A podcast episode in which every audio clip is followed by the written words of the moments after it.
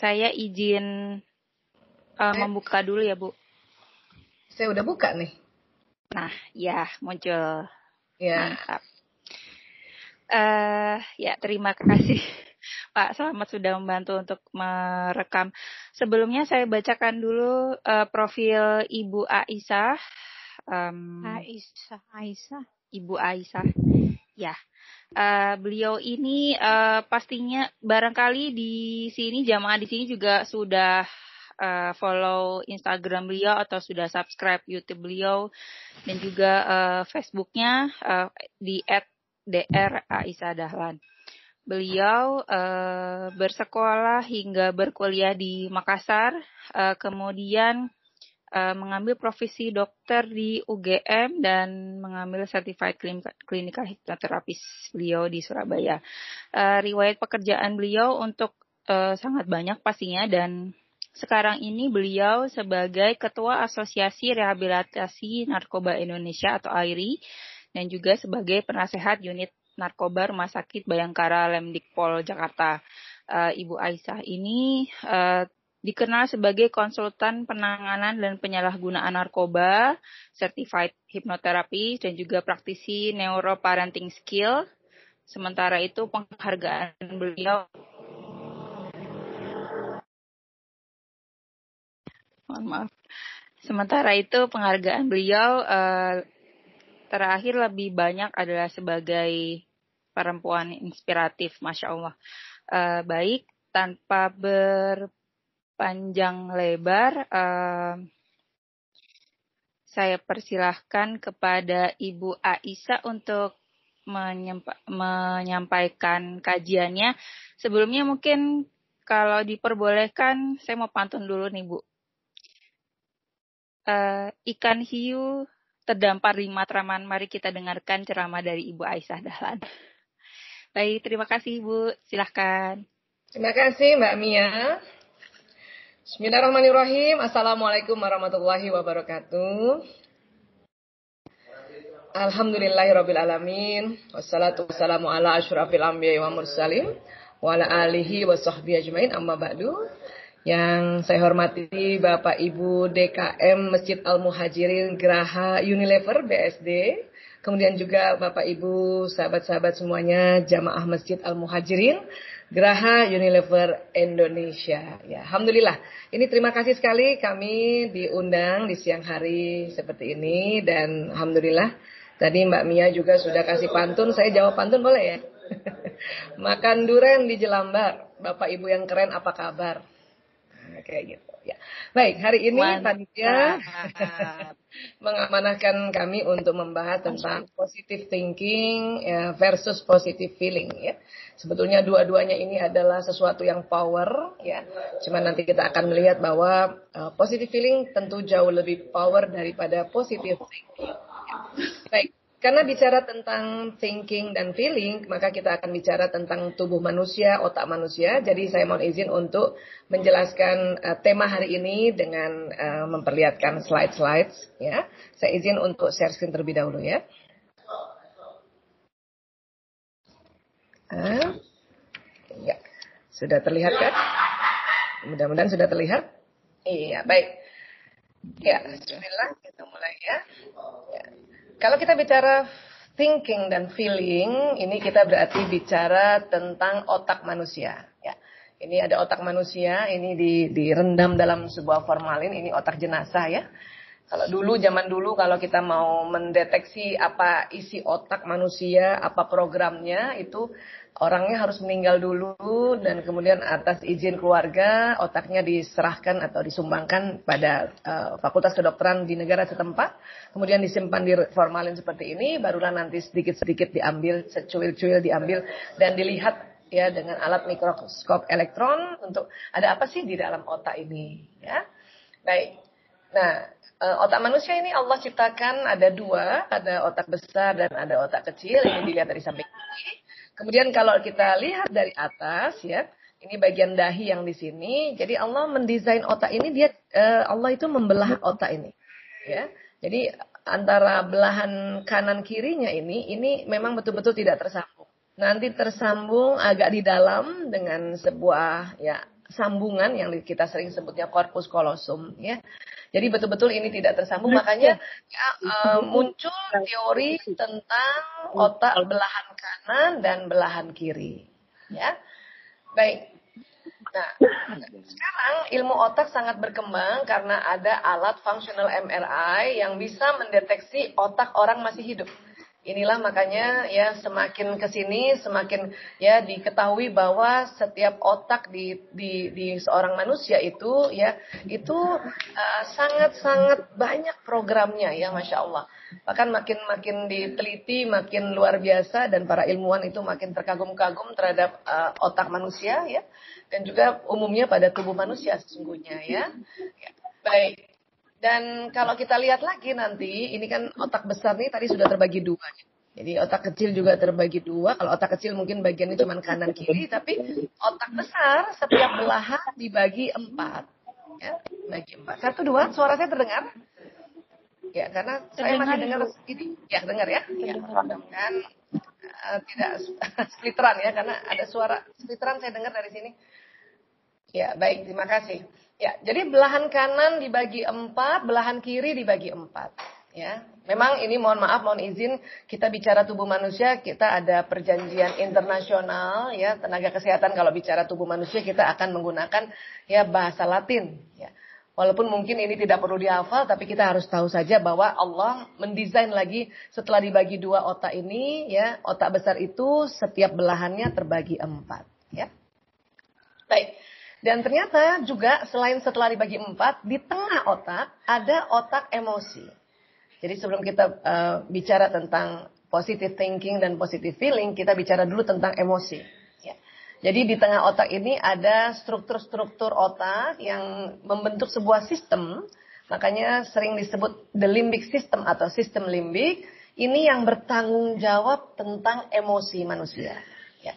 Jadi semua manusia ini ada otak emosinya atau ada limbik sistemnya. Ya. Dan bukan hanya manusia saja, hewan golongan mamalia juga punya otak emosi. Makanya sering limbik sistem ini disebutnya otak mamalia. Ya. Itulah makanya mengapa Allah sering sampaikan pada kita lewat Quran itu bahwa kita kadang-kadang punya sifat binatang, bahkan kadang-kadang lebih rendah dari binatang itu gitu. Karena memang ternyata di otak manusia itu ada otak mamalianya. Ya. Ini untuk tambahan informasi tetapi menurut saya sangat penting ya.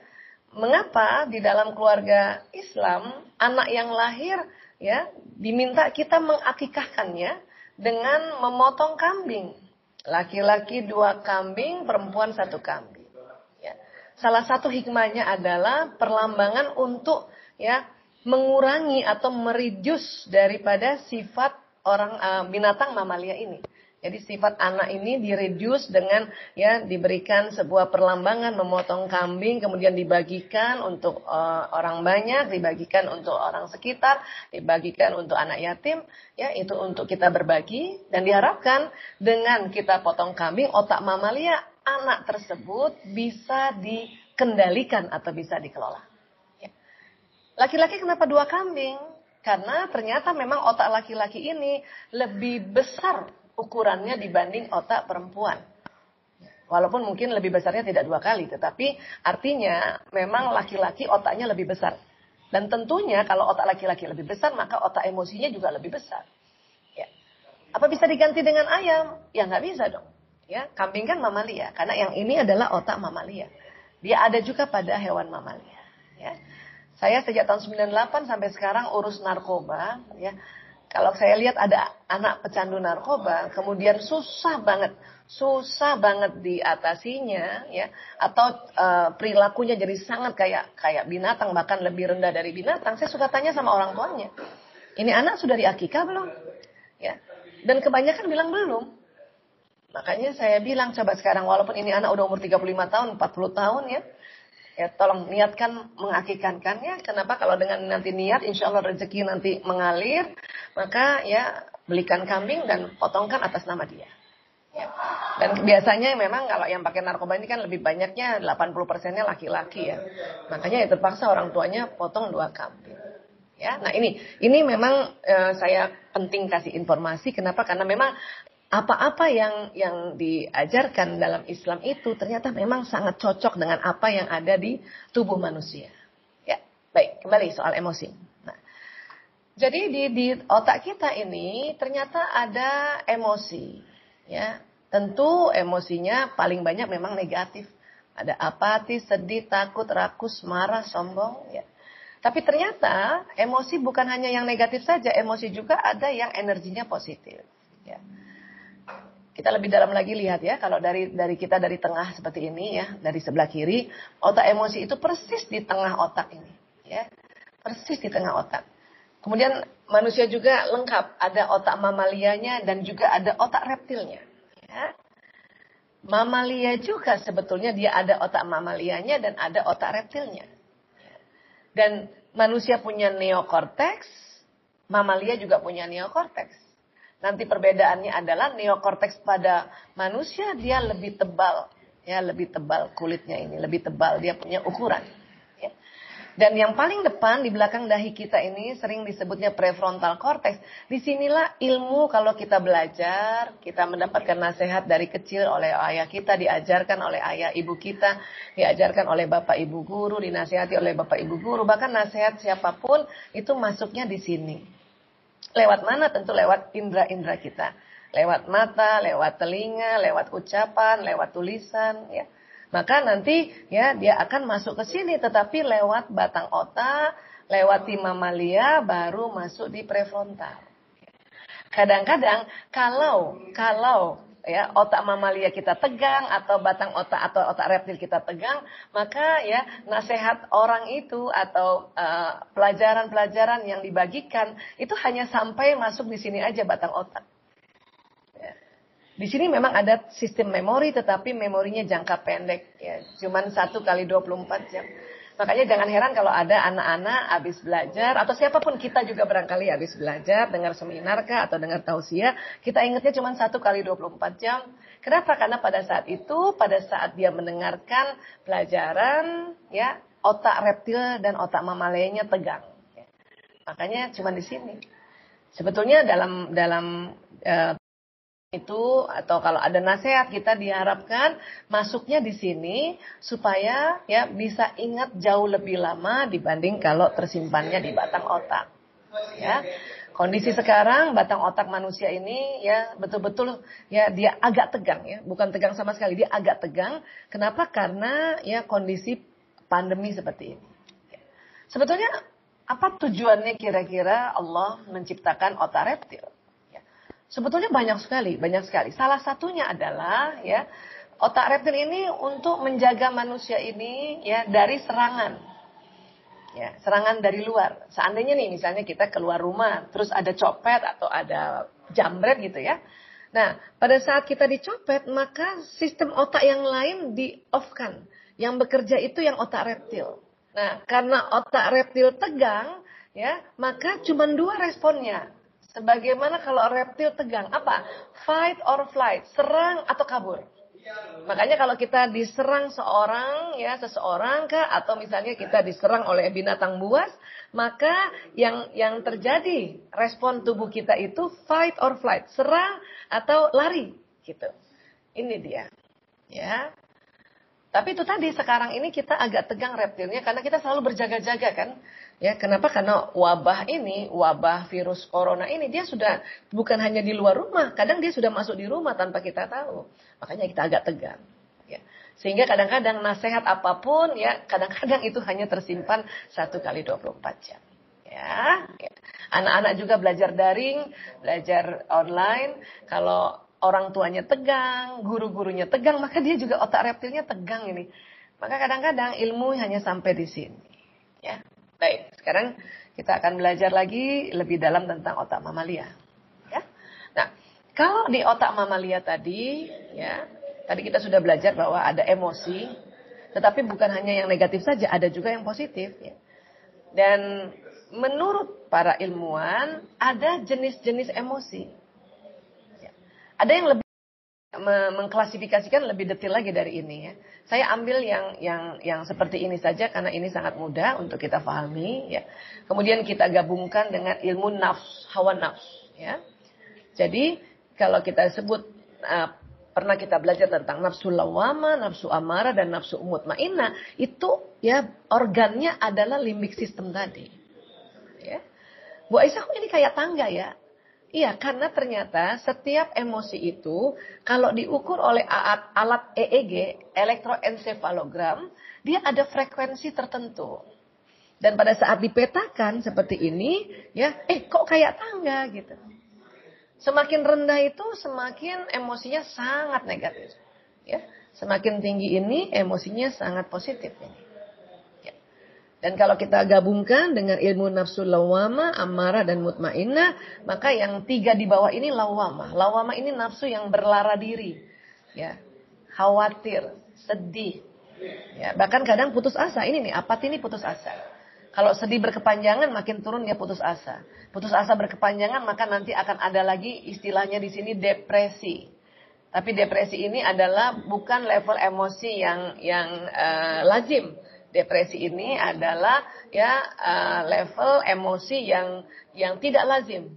Tapi kita bisa sampai ke situ kalau kita sedih berkepanjangan ya atau merasa putus asa ber, ber minimal dua minggu ya itu bisa turun ke depresi. Apa ciri depresi? Merasa tidak ada gunanya di dunia dan dia mengatakan lebih baik saya mati. Itu depresi. Ya. Nah, kemudian dari lawama ini yaitu apati, sedih, takut, masuk kita nafsu amarah, yaitu nafsu sendiri desire ini, ya. Ciri-cirinya tuh kalau orang mau buru-buru, buru-buru karena takut atau buru-buru karena marah itu di sini tuh. Ya. Itu bukan semangat tuh kalau buru-buru karena ketakutan. Ayo cepat kita masuk kantor, ayo cepat kita kerjain. Tapi ketakutan atau mungkin marah itu yang di sini nih. Dia masih rendah dia masuk di, di kategori nafsu amarah. Di atasnya ada lagi marah, anger. Di atasnya lagi sombong, pride. Ya ini disebut nafsu amarah. Ya. Kemudian masuk di atasnya pride ini ada yang lebih tinggi frekuensinya. Ini dikategorikan nafsu atau uh, level emosi courageous.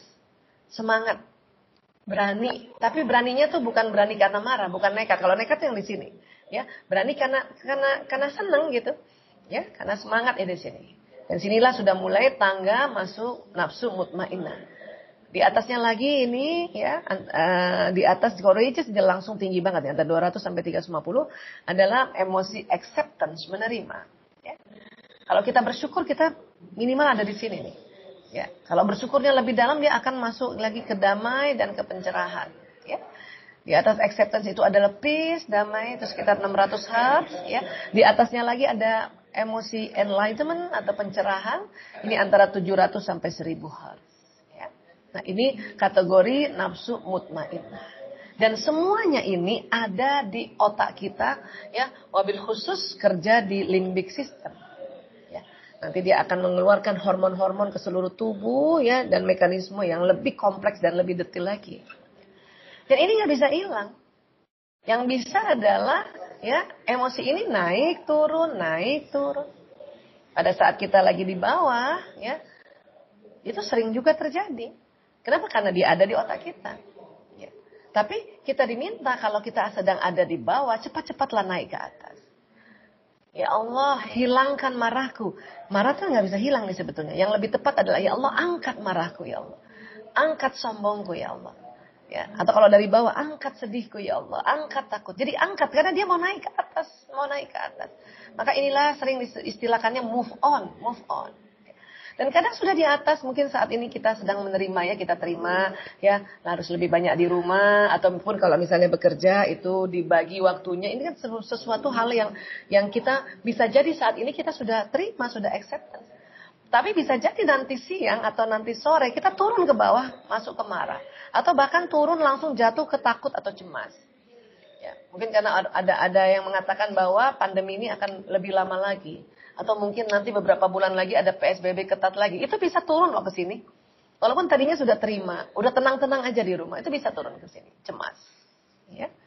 Ini sesuatu yang lazim, lazim. Ya. Gak apa-apa juga, namanya juga orang cemas.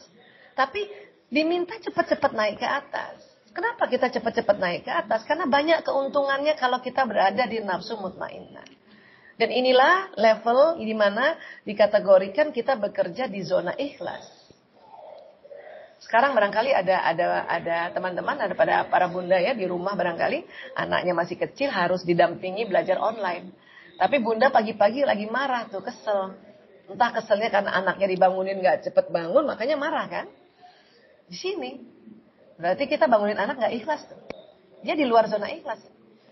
Atau kita terus dampingi anak ya untuk belajar online dengan kekesalan berarti kita dampingi anak di luar zona ikhlas.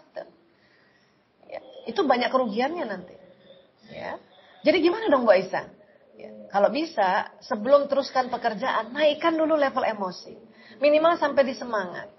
Ya. Sehingga pada saat tetap bekerja mendampingi Ananda, kita bekerja di zona ikhlas. Termasuk juga barangkali yang yang masak kah, yang nyetrika kah, misalnya di rumah nggak ada yang bantuin kan? Atau misalnya kita mau ke kantor, kita ketakutan ya, aduh, aduh bahaya nih kita ke kantor nih. Aduh gimana ya? Tapi terus tetap juga keluar rumah. Ya, dalam perjalanan dari rumah ke kantor dalam kondisi takut, maka itu kita mulai ya menuju kantor di luar zona ikhlas. Dan sudah sangat di bawah ini, hati-hati. Ya. Kenapa? Karena kalau biasanya kita di bawah ini, ini lebih cepat sakit nih. Dan vitalitas menurun kalau kita berada di amara dan lawama. Ya. Semakin ya imunitas turun karena ya saat ini yang kita hadapi adalah virus corona yang senang sekali masuk ke tubuh manusia pada saat manusia imunitasnya turun. Maka kalau kita keluar rumah terpaksa masuk kerja dengan kondisi takut ya itu juga yang cepat membuat kita sakit. Bahkan bukan hanya corona saja virus apa pun bisa bakteri apa pun bisa parasit apa pun bisa. Jadi gimana dong untuk itu? Makanya pada saat kita keluar rumah kita diminta untuk naikkan dulu paling nggak sampai di semangat lah. Bagus lagi kalau sudah di pencerahan. Caranya bagaimana Bu Aisyah untuk naik ke atas? Wah ini banyak sekali dalam Islam sudah diajarkan banyak hal untuk bisa kita naik ke atas. Ya. Baik, kayak inilah tadi alat EEG ya, elektroencephalogram yang mengukur uh, brainwave mengukur gelombang yang ada di otak dan pada saat emosi juga ini diukur pakai gini. Jadi itulah makanya mengapa pada saat dia dipetakan itu kayak tangga. Baik, jadi ini semua ini ada di kerjanya limbik system. Ya.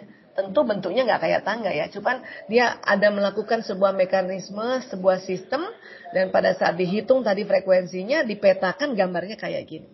Ini sebetulnya sangat memudahkan untuk kita paham bahwa oh pantesan emosi kita naik turun. Ya. Dikatakan keimanan seseorang naik turun apa? Karena itu tadi ya keimanan kita atau ilmu tentang bahwa Allah Maha segalanya, Allah Maha me melindungi manusia, Allah Maha memberikan kesehatan, Allah Maha memberikan rezeki, itu kan ilmunya ada di neokorteks ini kan. Tapi pada saat ini kita dibawa, ini otak emosi tegang, maka kita lupa itu. Kita lupa untuk sementara.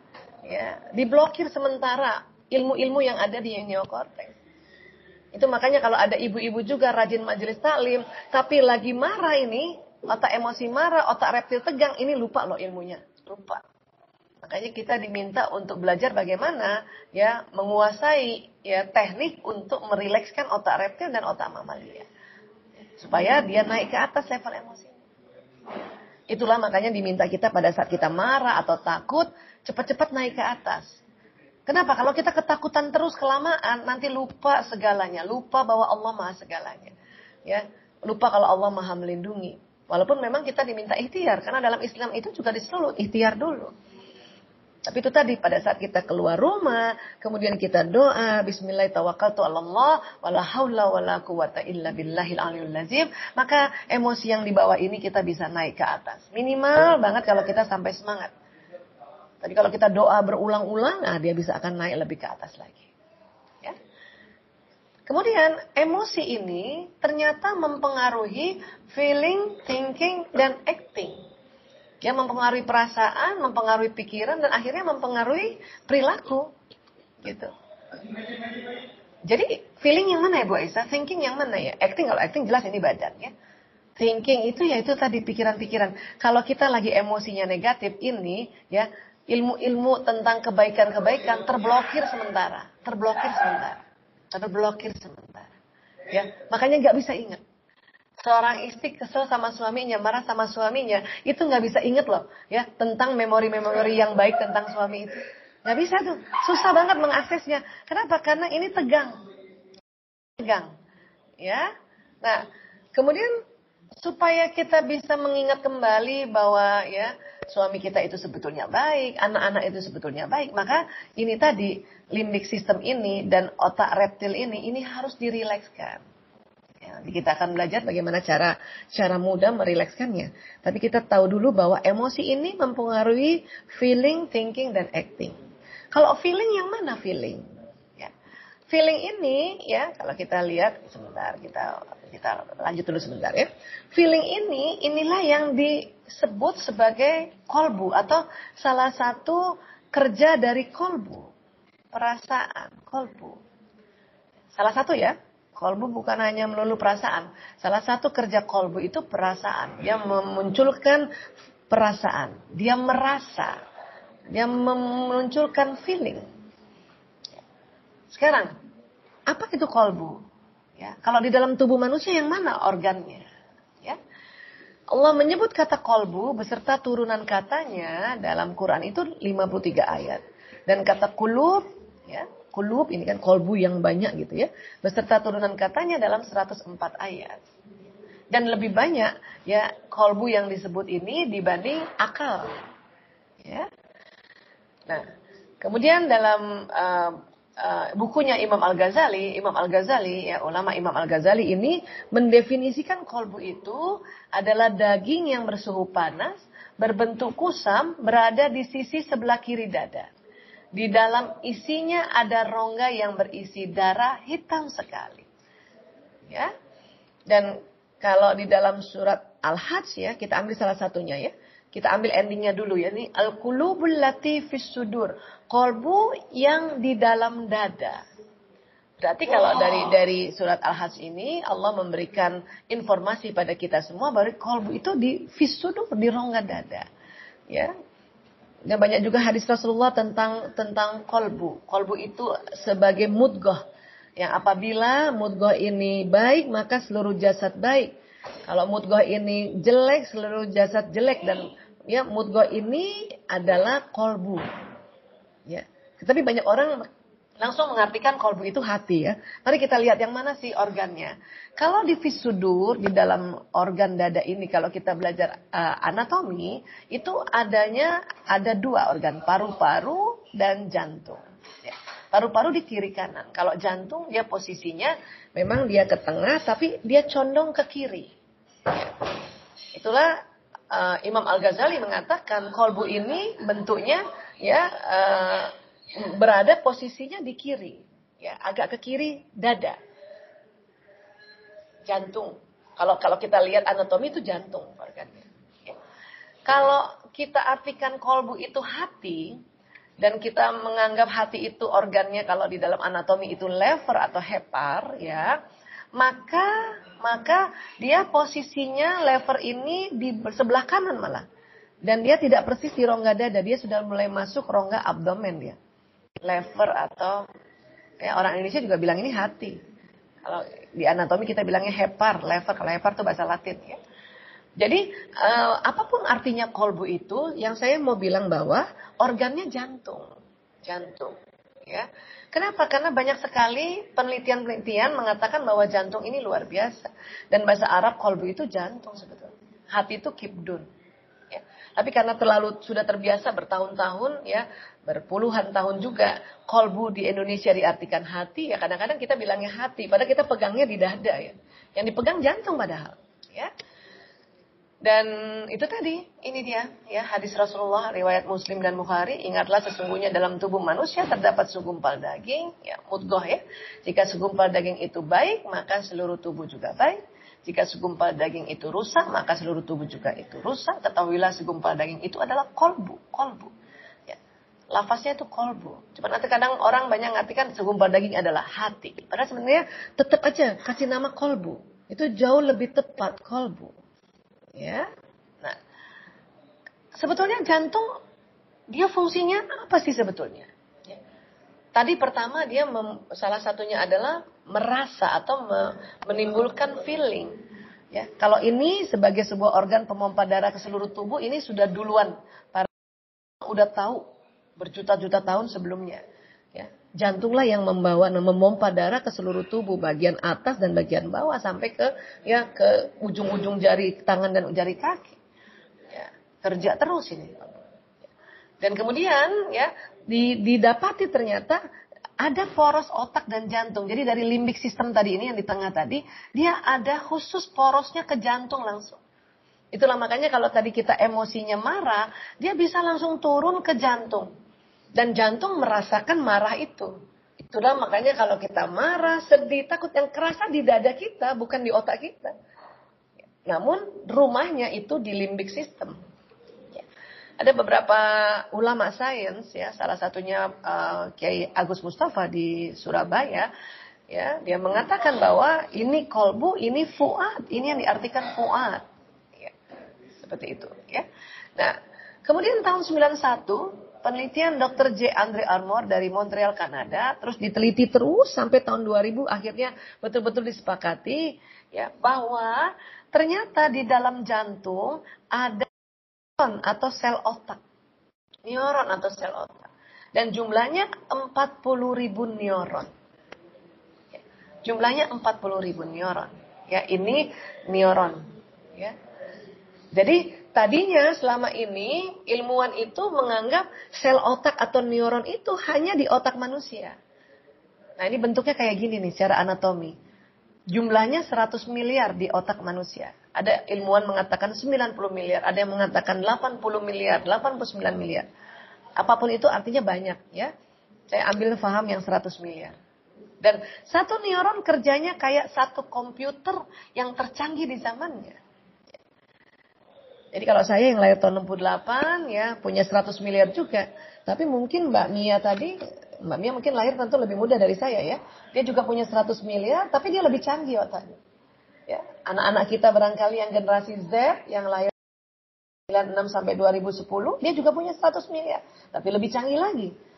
Anak-anak uh, generasi alfa yang 2011 sampai hari ini mungkin hadir lahir di dunia dan mungkin sampai 2025 juga 100 miliar lahir sudah 100 miliar tapi lebih canggih lagi. Karena ilmuwan mengatakan ya, satu neuron ini kayak satu komputer yang tercanggih di zaman. Apanya sih? Salah satunya itu didapati oleh para ilmuwan, tercanggihnya apa sih yang dianggap canggihnya? Ya, daya tampung memorinya. RAM-nya lebih lebih besar. Sebagaimana komputer pada zamannya kita. Ya, nah ini. Dan ini ada 100 miliar di sini. Dan ini, neuron ini akan tersambung-sambung membentuk sebuah memori-memori. Ya. Nah, jadi di otak ada 100 miliar, di jantung ada 40 ribu. Artinya ilmuwan mengatakan bahwa di jantung ini ada otak tersendiri. Di, di organ tubuh yang lain, ya di, belum sampai sekarang ya. Tapi uh, ilmuwan sudah meyakini nggak nggak ditemukan sel otak kayak neuron ini di jantung ada. Itu makanya ilmu neurokardiologi menyatakan bahwa jantung memiliki otak fungsionalnya sendiri. Kemudian apa? Terdapat hormon kalmodulin sehingga jantung mempunyai kemampuan menyimpan proses belajar dan memori. Jadi jantung ini bisa menyimpan memori dan jantung ini bisa menyimpan pelajaran-pelajaran. Ya. Jantung adalah salah satu organ sensorik dan pusat canggih dalam menerima dan mengolah informasi. Jadi jantung kita itu bisa menerima dan mengolah informasi. Dan juga jantung secara terus-menerus selain mendapatkan sinyal dari sistem saraf, maka jantung juga mengirimkan sinyal ke otak. Jadi antara otak ke ke jantung dengan jantung ke otak itu saling mengirimkan sinyal ternyata. Ya. Ini artinya apa? Artinya sistem saraf pada jantung atau otaknya jantung memungkinkan jantung untuk belajar, mengingat, dan mempengaruhi bagian korteks pada otak untuk membuat keputusan fungsional independen. Atau kalau kita kita ganti jantung dengan kolbu ya, sistem saraf pada kolbu, otak kolbu memungkinkan kolbu untuk belajar, mengingat dan mempengaruhi bagian korteks pada otak untuk membuat keputusan fungsional independen. Tadi kita sudah tahu salah satu fungsi kolbu itu adalah feeling. Ya. Makanya feeling ini ternyata dia bisa memberikan pengaruh atau masukan kepada otak, kepada thinking untuk membuat keputusan. Jadi kalau kita sedang ada masalah, kemudian otak kita menganalisa kan, menganalisa, mensintesa ya untuk mengambil keputusan, ternyata kolbu kita mengirim pesan. Tapi itu tadi, kalau dari kecil kolbu seseorang itu ya Jadinya hal yang jelek atau negatif, maka tentu dia akan mengirim pesan juga kepada otak untuk mengambil keputusan yang negatif. Karena tadi kolbu bisa memungkinkan untuk belajar, mengingat, dan mempengaruhi. Dan dia menyimpan memori kolbu ini. Itulah kalau ada orang transplantasi jantung, ya, jantung si donor yang diambil itu perilakunya si donor tadi ini yang sudah meninggal tadi itu bisa masuk pada orang yang mendapatkan jantung baru. Dan orang yang punya jantung baru itu perilakunya mirip seperti ya jantung si donor ini. Nah ini dia makanya inilah mengapa Nabi bilang kalau ya mudgoh ini diisi yang baik-baik maka seluruh jasad baik. Kalau mudgoh ini diisi yang buruk seluruh jasad buruk gitu. Ya. Itulah dalam surat Al-Hajj ayat 46 kita kembali lagi ya. Tadi kan kita ambil endingnya tadi ya. Al-qulubul latifis sudut. Kita ambil di atasnya lagi ya, Bismillahirrahmanirrahim. Maka apakah mereka tidak berjalan di muka bumi, lalu mereka mempunyai kolbu yang dengan itu mereka dapat memahami. Ya. Kulubun yaqiluna biha. Ya. Jadi kulub ini kolbu yang banyak, dia punya akal nih, yaqiluna, memahami. Jadi kalau ilmuwan menemukan baru tahun 2000 ya, Allah sudah berfirman 1400 tahun yang lalu disampaikan kepada Rasulullah SAW untuk nanti Rasulullah menyampaikan pada kita semuanya ya bahwa kolbu itu bisa memahami. Makanya baru nih tahun 2000 kok jantung bisa ngerti ya, bisa memahami. Oh ternyata jantung ada otaknya. Ya. Kalau lanjutan lagi atau mempunyai telinga yang dengan itu mereka dapat mendengar karena sesungguhnya bukanlah mata itu yang buta, tetapi yang buta adalah kolbu yang di dada. Artinya kalau kenapa orang kolbunya buta? Mungkin ya sengaja nggak sengaja dari kecil itu diisi ya sesuatu yang negatif. Makanya kolbunya buta. Ya, tidak mempelajari tentang ya tanda-tanda ke, kekuasaan Allah. Mempelajari mempelajari hal yang lain, mempelajari tentang ya eh, masalah-masalah keburukan. Itu makanya kolbunya buta. Ya. Jadi kalau gitu cara memperbaiki cara berpikir dan berperasaan bagaimana? Karena ya tadi kita sudah belajar juga apa yang disebut, apa yang dilihat, apa yang didengar dan apa yang dilakukan bisa terekam di otak dan bisa terekam di kolbu. Lewat mana? Lewat sistem saraf. Maka kita diminta untuk bicara yang baik-baik, ya, melihat hal yang baik-baik, mendengarkan hal yang baik-baik, Ya, juga berpikir yang baik-baik dan juga selalu naikkan level emosi ke emosi mutmainnah. Supaya apa? Supaya nanti lewat sistem saraf, karena sistem saraf ini kayak kabel listrik, dia membawa pesan, itu bisa masuk terekam di kolbu kita. Ya. Kemudian Allah ajarkan kita juga selama ini di surat Al-Baqarah ayat 153. Bismillahirrahmanirrahim. Ya ayyuhalladzina amanu sta'inu bis-sabri was-shalah. Innallaha ma'as. Hai orang-orang yang beriman, jadikanlah sabar dan sholat sebagai penolongmu. Sesungguhnya Allah bersama orang-orang yang sabar. Jadi itu tadi sudah jelas dikasih tahu ya. Ini baru satu ayat ya. Banyak sekali ayat yang kita diminta untuk sabar. Dan diminta juga khusus untuk sholat. Kemudian diminta juga sholat dan sedekah. Ya. Dan di sini khusus di Al-Baqarah 153 ini dikatakan bahwa sabar dan sholat penolong. Penolong. Berarti pada saat kita melakukan kesabaran dan melakukan sholat berarti ada sesuatu yang kerja di dalam tubuh kita. Dia terekam di otak, dia terekam di kolbu. Kemudian juga kita diminta perbanyak istighfar. Siapa saja rutin membaca istighfar, maka Allah akan memberikan solusi atas setiap kesulitannya, penyelesaian bagi setiap permasalahannya, dan dia akan memberinya rezeki dari jalan tak terduga. Paling tidak, kalau misalnya kita mencoba untuk sabar, berarti kita perbanyak istighfar. Pada saat kita marah, sabar itu kan bahasa Arab ya. Dari kata sobaru yosbiru, menahan. Kita pada saat marah misalnya sama suami, kita menahan untuk kita nggak labrak itu suami. Atau kita marah misalnya sama anak, kita tahan untuk nggak dilabrak itu anak dengan kata-kata yang kasar. Itu namanya sabar. Ya. Tapi tentu untuk bisa menahan tidak melabrak itu kan tentu harus istighfar kan? Istighfar. Istighfar. Oke. Okay? Jadi pada saat kita marah, kita diminta menahan untuk kita tidak ekspresif ke orang yang kita marah itu. Atau kita misalnya ketakutan, cemas, kita nggak terlalu ekspresif menunjukkan ketakutan kita.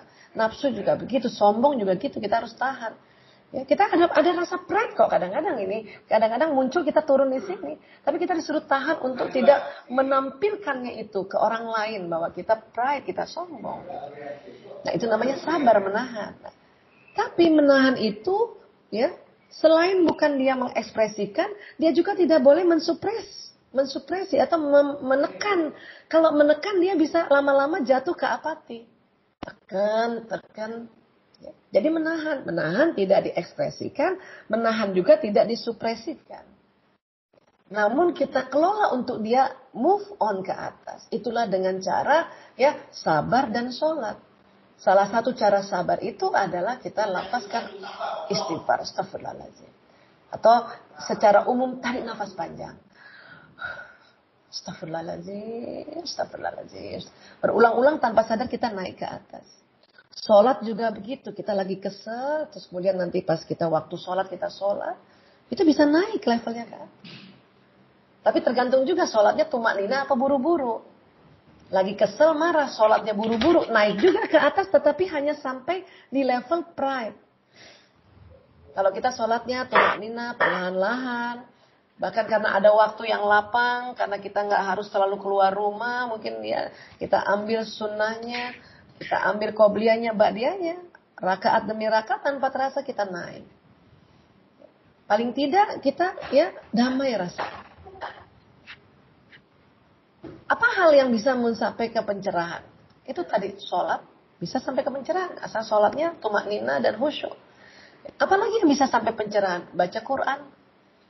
Apalagi kalau baca artinya. Itu bisa sampai sini. Apalagi bisa sampai di pencerahan. Ya, ya itu tadi. Belajar sesuatu atau mendengarkan nasihat, baik nasihat langsung maupun kita mendengarkan nasihat dari mana saja, dari guru kita siapa saja. Itulah makanya mengapa kalau kita dalam seminggu sekali kita rajin misalnya kita juga ikut talim itu berarti membuat level emosi kita bisa masuk ke pencerahan. Ya, misalnya seminggu sekali ya. Kemudian tambah lagi kita yang lebih lebih power nih setiap hari baca Quran minimal satu ayat aja dan kemudian kita ngerti artinya dan kemudian kita kaji itu bisa sampai di level pencerahan. Dan kalau kita sampai di level pencerahan ini inilah yang imunitasnya sangat tinggi dan vitalitas juga sangat tinggi. Ya, inilah zona ikhlas. Ya. Sabar ada batasnya. Nah, ini ternyata keliru tuh. Innama yuwaffas ajrahum bighairi hisab. Sesungguhnya hanya orang-orang yang bersabarlah yang dicukupkan pahala mereka tanpa batas. Yang benar adalah sabar pahalanya tanpa batas. Jadi kalau ada teman-teman kita bilang, eh lo jangan sabar-sabar banget. Eh, lo kok sabar banget ya ngadepin suami lo? Eh lo kok sabar banget ya ngadepin bos lo? Berarti teman itu belum baca surat Az-Zumar ayat 10. Karena yang benar adalah sabar pahalanya tanpa batas. Jadi buat teman-teman kalau kita ya sabar itu memang nggak ada batasnya. Terus saja sabar. Ya. Saya udah istighfar tapi kalau masih kesel, tambah lagi istighfarnya. Bahkan ya sebut lagi zikir-zikir. Ya. Kalimat-kalimat toyibah yang lain. Bertahlil. Atau terus sebut ya Allah, ya Allah, ya Allah, ya Allah, ya Allah. Baca Quran, sholat, sedekah. Itu cara-cara untuk kita bisa naik ke level pencerahan. Jadi sekali lagi sabar pahalanya tanpa batas. Ya. Jadi kalau kita misalnya emosi di sini ya, kemudian ini kita nanti kalau level emosinya positif, maka perasaan kita ini juga membawa kebahagiaan karena dia akan jalan ke sistem saraf ini. Dan pesan itu mempengaruhi kerja tubuh. Kenapa? Karena sistem saraf tadi itu yang jalan kayak kabel itu kita kerjanya kayak kabel listrik memang. Ya. Ini nih kayak kabel listrik. Lewat impas listrik dan pesan di dalam sistem saraf dan jalannya cepat sekali antara 240 km per jam sampai 320 km per jam. Itulah apa yang kita lafazkan tadi. Ya Allah, ya Allah, astagfirullahaladzim, la ilaha illallah, inna lillahi wa inna ilaihi rajiun. Itu jalan itu. Jadi kalau dalam ilmu neurolinguistic program atau NLP itu betul-betul kata-kata itu power. Karena dia akan jalan lewat sistem saraf. Bahkan bukan hanya mulut sebetulnya, tetapi apa yang didengar itu juga jalan. Apa yang dilihat itu juga jalan. Ya. Makanya pada saat kita meniatkan sesuatu, ya, Bismillah ya Allah, ya, hari ini ya Allah, dengan izinmu ya Allah, saya sehat walafiat ya Allah. Engkau mudahkan segala urusanku ya Allah. Engkau lapangkan rezeki kita kan kita doa ya, itu jalan itu loh. Jalan. Dia akan ke otak, dia akan ke kolbu, dan dia akan jalan ke seluruh tubuh. Gitu. Ya. Makanya pada saat kita menyebut nama Allah, mengingat Allah, maka ya kolbu kita tenang, kemudian juga tentu akan pikiran tenang, emosi naik ke level mutmainah, maka seluruh tubuh tenang. Ya. Dan sholat, sholat ini kan, ya, arti sholat itu sendiri kan doa ya. Ucapan-ucapan doa kita dalam sholat ini mulai dari takbiratul ihram sampai salam itu memberikan pesan pada seluruh tubuh. Dan kita diminta teratur melakukannya itu. Dan pada saat kondisi kita sholat, itu kondisi di mana gelombang otak kita itu masuk, ada istilahnya masuk ke gelombang alfa. Gelombang sangat rileks. Ya. Kalau orang-orang yang belajar hipnoterapi, itu dikatakan gelombang hipnosis. Pada saat kita habis wudhu, itu yang tadinya gelombang beta itu yang terlalu cepat, akhirnya rileks. Pada saat kita mulai niat itu tambah rileks lagi. Dan pada saat kita mulai Allahu Akbar, maka di otak kita dan di kolbu kita, karena kalau kita bicara bawah sadar ini, dibuka dengan gelombang alfa. Dan kalau kita bilang bawah sadar, pikiran atau bawah sadar atau jiwa bawah sadar, bukan hanya otak tetapi masuk kolbu. Termasuk juga sel-sel tubuh. Makanya pada saat kita lepaskan Allahu Akbar, lewat ucapan ini, lewat ucapan lewat sistem saraf, dia jalan ke otak, jalan ke kolbu. Maka terekam lagi di kolbu kita, di otak kita, Allahu Akbar. Allah Maha Besar. Dan seterusnya, dan seterusnya, dan seterusnya. Kebayang kalau kita ya tidak dikasih ritual ibadah sholat yang teratur. Waduh, kayak apa itu isi kolbu? Kayak apa itu nanti isi pikiran? Apalagi kalau di sekarang zaman sekarang orang malas baca Quran, dia baca nanti kitab-kitab yang lain. Ya, itu apa isinya nanti kolbunya? Apa isinya? Ya, di otaknya. Ya. Makanya itu bersyukur banget kita ada ritual ya ibadah khusus yaitu sholat dan teratur. Dan kalau itu dibahas lagi tentang sholat dari sisi kesehatan dan uh keren banget itu. Ya, hari ini kita adalah kita bicara tentang kita punya kolbu dan pikiran ini sedikit. Sangat sedikit. Ya. Pada saat kita berdoa, Rabbana atina fid hasanah. Itu jalan ya. Ya, ya Tuhan kami, ya, berikan kami kebahagiaan di dunia. Itu jalan, jalan sistem saraf. Dia akan masuk ke kolbu, masuk ke otak, masuk sel seluruh tubuh. Fil akhirati hasan. Ya. Dan berikan kebahagiaan di akhirat. Kita minta di akhirat, kenapa kita lafazkan sekarang? Nah, nanti kita akan lihat nih. Ya. Wakina azab benar dan jauhkan dari api neraka. Kalau wakina azab benar itu bisa untuk yang di dunia maupun juga di akhirat nanti. Di dunia itu adalah api neraka itu yaitu dari apa? Masukan-masukan makanan, minuman atau penglihatan, pendengaran yang masuk ke tubuh kita yang kalau kita minta dijauhkan dari api neraka berarti yang panas-panas jangan masuk kan gitu. Termasuk uang panas kan gitu. Ya, wakina azab benar. Oke. Itu jalan di sini. Dan semua doa kita jalan di sini. Ya. Dan kemudian, apa lagi yang didapati di jantung? Jantung ini dia ada listriknya dan dia menghasilkan medan elektromagnetik berirama yang paling kuat dan paling luas bila dibandingkan dengan medan elektromagnetik yang dihasilkan oleh otak. Jadi otak juga kan ada listriknya tadi kan lewat tadi kan otak diukur EEG. Jantung juga bisa diukur dengan EKG, ya. Tapi rupanya ini jantung itu lebih kuat daripada otak medan elektromagnetiknya. Ya. Bahkan jantung, komponen, komponen medan memiliki amplitudo 60 kali lebih besar dan dapat menembus setiap sel dalam tubuh. Jadi kalau kita katakan tadi Allahu Akbar dia masuk ke sini ya ke jantung, jantung memberikan pesan ke seluruh sel. Karena dia memiliki amplitudo 60 kali lebih besar dan dia tembus sel. Jadi semua sel tubuh itu mendapat pesan Allahu Akbar. Itulah makanya Rasulullah bersabda bahwa kalau mudgoh ini baik, maka seluruh jasad baik. Karena ini nanti memberi pesan. Lewat gelombangnya. Bahkan tadi sistem sarafnya juga itu memberi pesan lewat sistem sarafnya kayak kabel listrik tadi. Ya. Dan ini dia nih, saking luar biasanya ya. Listriknya itu bisa membuat jantung memompa. Ini barulah memompa darah aja ini udah keren banget. Apalagi kemudian dia mem memompa memberikan informasi gelombang elektromagnetik ke sel-sel tubuh. Ini kan keren banget. Ya, luar biasa, Masya Allah. Ya Allah. Dan kemudian ternyata jantung mempunyai medan elektromagnetik 5000 kali lebih besar daripada otak. Jadi otak kita ini kan ada gelombangnya. Ya, makanya ada orang sering mengatakan, ayo kita berdayakan brain power kita, pikiran positif kita. Iya, kenapa? Karena apa yang kita pikirkan, kalau kita pikirkannya positif, maka ini akan jalan. Dia memberikan ya pesan ke seluruh sekeliling kita. Tapi rupanya jantung dia punya lebih kuat lagi 5000 kali lebih besar. Makanya tadi dikatakan kekuatan positive feeling itu jauh lebih besar 5000 kali dari positive thinking. Tapi kan keren banget kalau positive thinkingnya juga udah positive thinkingnya, feelingnya juga sudah positif. Uh kan keren banget itu. Kenapa? Karena selain dia memberi pesan ke seluruh tubuh, dia memberi pesan juga sekeliling.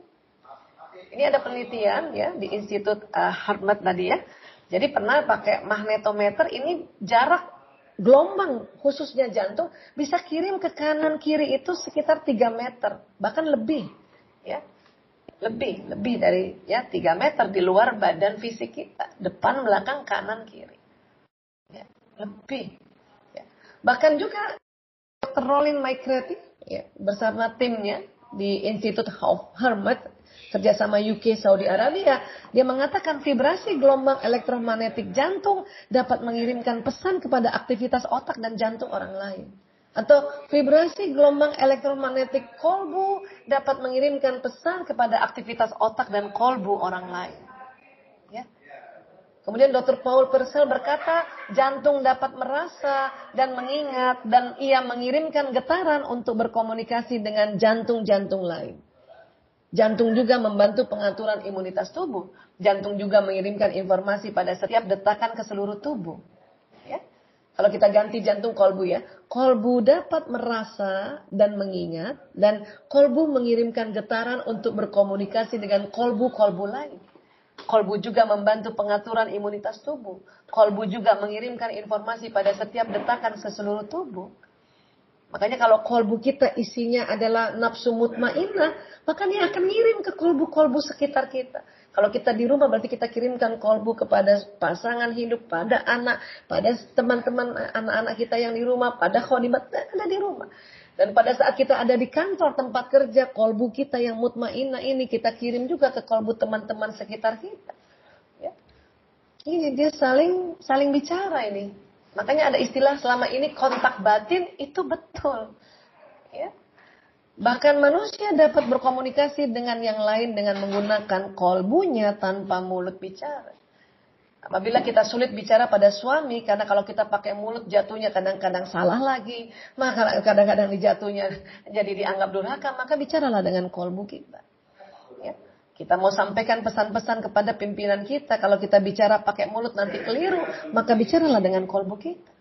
Dan ini betul-betul ya dia merambat, dia memberikan uh, vibrasi. Makanya anak sekarang suka bilang kan vibe, ya vibrasi menembus dinding kamar, menembus dinding rumah, menembus jalanan, menembus kota. Itu makanya mengapa tadi pada saat kita bilang Rabbana atina fid dunya hasanah, maka ya setelah jalan pesan itu ke badan dia juga ter, ter ya kemudian tervibrasi dia ke alam semesta. Wafil akhirati hasanah, maka minta kita itu minta bermohon pada di akhirat itu mendapat kebahagiaan itu itu udah keluar dari tubuh kita ya dan tercatat di lauh mahfuz. Karena permohonan itu. Termasuk juga doa-doa yang lainnya. Wakina azab benar dan jauhkan dari api neraka. Itu kita sudah minta ya. Pertama di dunia kita minta tubuh kita dijauhkan dari api neraka dan kita minta juga nanti di akhirat. Diomonginnya sekarang waktu di dunia tapi itu ya berdampak nanti untuk pesan disimpan di akhirat. Karena ini jalan jalan ya. Dan kalau udah bicara gelombang elektromagnetik di dalam alam semesta ini itu nggak ada nggak ada batasannya. ya Sebagaimana kita bicara gelombang yang dibuat oleh oleh peralatan-peralatan saat ini, makanya kita antar rumah ke rumah itu baru buatan manusia loh. Ya, kalau tubuh manusia ini adalah gadget yang Allah ciptakan dan tentu lebih canggih lagi, lebih keren lagi. Cuma kadang-kadang kita belum sempat belajar tentang hal-hal ini, ya. Sehingga apa yang kita pikirkan dan emosi kita itu mempengaruhi sekeliling kita ini secara sadar atau nggak sadar. Nah sekarang mudah-mudahan secara sadar maka kalau kita lagi kesel atau kita lagi ada di lawama atau amarah cepat-cepat move on supaya kita ya tubuh kita ini ada di mutmainnah ya sehingga nanti sekeliling kita juga mutmainnah dan ini juga menarik ya memproyeksikan nasib kita ini adalah proyeksi perasaan dan pikiran kita. Kalau kita ngeluh-ngeluh terus maka itu kejadian. Ada istilahnya law of projection fokus kita itu baik fokus pikiran dan perasaan itu nanti keluar dari tubuh kita. Law of projection, ya, dia membentuk proyeksi nasib kita. Dan ada lagi law of attraction, dia akan narik itu. Narik. Makanya mengapa kita diminta untuk berbaik sangka supaya baik sangka itu ditarik. Diminta juga untuk selalu bersyukur, maka nikmat akan ditarik. Kenapa? Karena ini akan tarik-tarikan ini memang. Ya. Dan untuk terakhir sebelum kita mungkin ada sesi tanya jawab ya. Jadi di tubuh kita ini berjalan pesan. Dan kemudian seluruh tubuh ini dia ada pembuluh meridian di bawah kulit ini yang bisa berputar sehingga mengeluarkan gelombang elektromagnetik khususnya jantung. Karena jantung paling kuat, dia 5000 kali lebih kuat dari otak, ya. Setelah itu tubuh. Maka seseorang pada saat dia ya punya perasaan dan pikiran positif itu bisa mewarnai sekeliling sekeliling juga merasakan. Ya. Makanya kalau kita ketemu orang rasanya enak itu bisa jadi dia pikiran uh, feelingnya juga positif ya. Dan pada saat kita berdoa sinyal itu lebih jauh lagi perginya, lebih jauh lagi. Ya. Karena ya. sinyal doa ini bisa tembus dinding kamar, dinding rumah, ya, dinding kantor, jarak dan sebagainya. Ya. Slide terakhir adalah bahwa perasaan mempengaruhi pikiran, Perasaan pikiran mempengaruhi perilaku, perilaku membentuk sebuah kebiasaan, kebiasaan membentuk sebuah karakter, dan karakter menentukan nasib. Maka kalau ada orang bilang, aduh nasib saya buruk nih, berarti kalau mau dibetulin, langsung kalau mau kuantum, betulin di perasaan. Betulin di kolbu kita itu. Dengan cara naikkan level emosi kita di sini. Ya. Dan kemudian dengan perasaan yang sudah positif, maka pikiran akan positif perasaan positif, pikiran positif, maka perilakunya juga positif. Karena perilaku positif ini setiap hari positif, kebiasaannya positif. Karena kebiasaannya positif, dia membentuk karakter positif. Dia udah automatically orangnya ini positif. Dan tentu nasibnya positif. Gitu. Jadi inilah mengapa dikatakan tadi ya eh, pikiran dan perasaan ini dia ternyata tidak saling bertentangan. Dia tidak versus tetapi dia bekerja sama.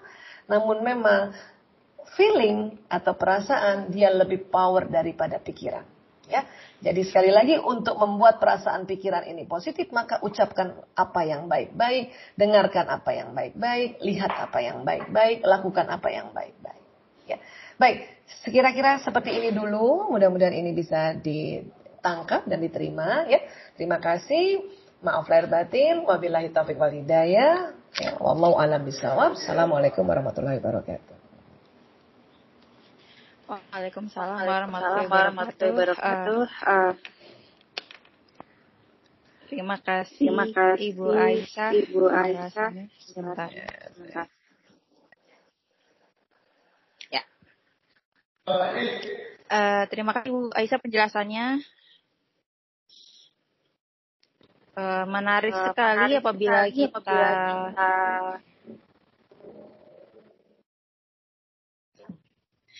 Menarik sekali Ibu apabila ayat-ayat Al-Quran itu dipaparkan dengan menggunakan ilmu pengetahuan uh, sangat menarik sekali. Uh, Alhamdulillah Ibu ini sudah beberapa ada pertanyaan dari para jamaah. Um, Uh, dan kebetulan kita hanya memiliki waktu 10 uh, maksimal mungkin 25 menit ya karena juga keterbatasan waktu uh, sehingga mungkin pertanyaan per orang ini saya bacakan dulu ya Bu nanti silahkan Ibu jawab dari pertanyaan-pertanyaan yang sudah ada. Uh, pertanyaan yang pertama ini dari Pak Zul, alhamdulillah uh, dibalas nih Bu pantunnya. Jadi beliau berpantun terlebih dahulu. Bermain-main di taman indah nian pemandangan. Mohon izin tiga pertanyaan agar dapat pencerahan. Masya Allah, biasanya Zul. Uh, pertanyaannya Ibu, satu, apakah konflik batin dalam diri manusia itu disebabkan tidak selarasnya antara otak dan hati atau kolbu? Kemudian yang kedua pertanyaannya adalah bagaimanakah cara kerja metabolisme tubuh kita ketika meredam amarah dengan cara beristighfar, berwudu, dan duduk diam. Yang ketiga, apakah dengan sering membaca dan menghafal Al-Quran akan meningkatkan kecerdasan dan daya simpan memori yang baik ke otak dan kolbu dan menghasilkan positive thinking?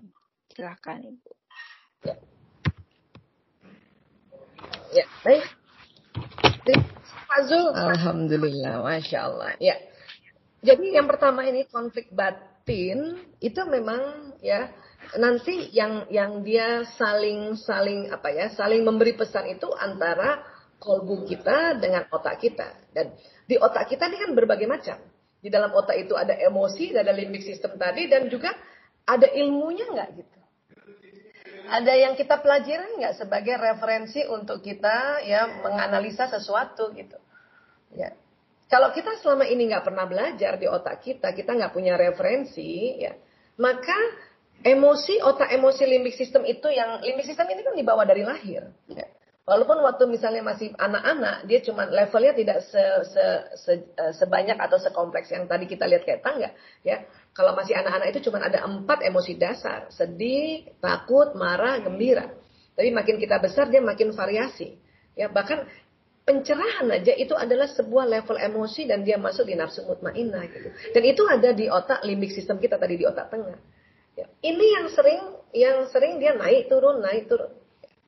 Tetapi kalau kita juga banyak belajar, kemudian kita banyak ya dari kecil kita juga tahu apa sih Islam itu, Islam me, me, me, apa namanya mempelajari apa gitu ya, Islam mengatur apa, itu akan memudahkan pada saat ada suatu masalah di depan kita, ada sebuah kondisi di depan kita untuk kita mengambil keputusan, itu sudah enak itu.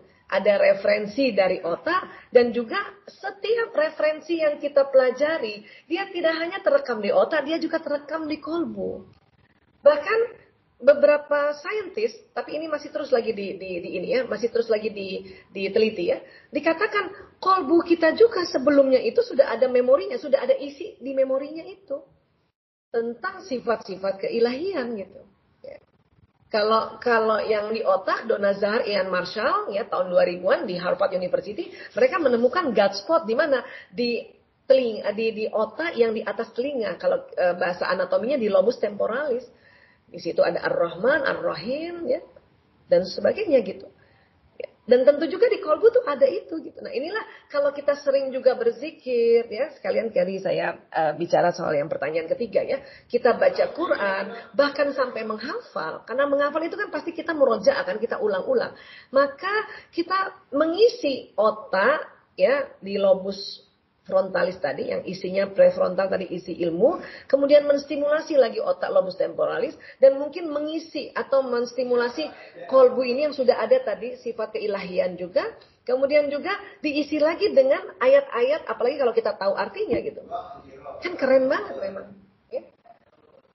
Tapi kadang memang ya uh, teknik menghafal Quran yang sekarang ditemukan untuk anak-anak itu kan keren banget ya Waktu saya kecil tuh belum ada itu. Makanya waktu saya kecil bahkan sampai SMA waktu itu saya juga sekolahnya di Al Azhar belum ada uh, apa namanya diminta untuk menghafal 30 juz gitu. Kita hanya bisa menghafal juz 30 kan gitu ya. Kalau sekarang kan anak-anak keren banget, udah ada teknik-teknik yang lebih memudahkan. Nah, tentu ada umur sekitar kayak gini, belum sempat menghafal Quran, tetapi malah yang penting baca aja Quran, buka Quran dibaca dibaca kalau belum sampai bisa menghafal karena Nabi juga tahu pada saat pada saat itu juga Rasulullah juga ada sahabat-sahabat yang tidak menghafal tetapi dia membaca Quran langsung gitu. Kita juga gitu baca Quran bahkan satu Quran kita kaji ya.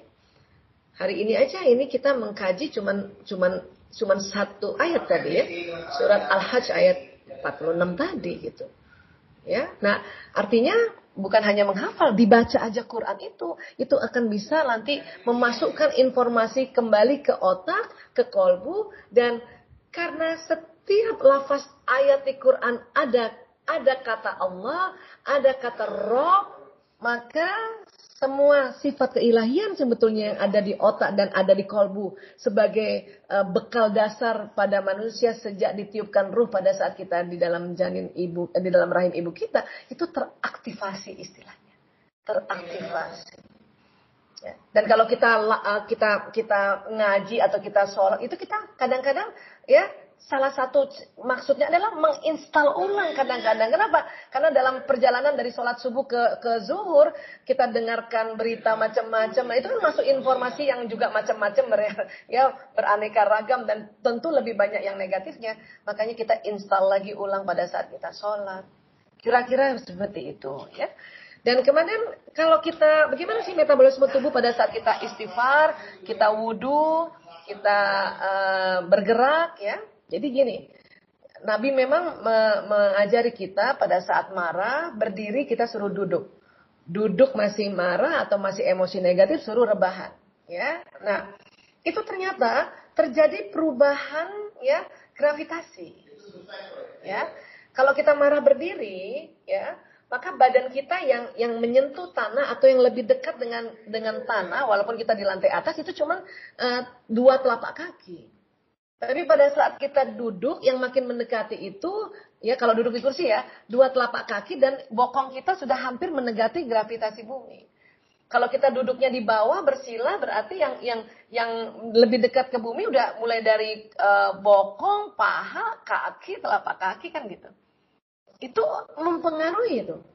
Ya, kalau tadi kita bicara tentang uh, pembuluh meridian yang di bawah kulit tadi, kalau teman uh, ya Pak Pak Zulia tadi yang muter-muter di tubuh kita, di kaki kita juga ada pembuluh meridian itu, titik-titik yang berputar ke kiri itu akan ya dia kayak ditarik oleh tanah ini untuk masuk tuh. Segala kemarahan, kesedihan dia masuk ke dalam energinya ya energi.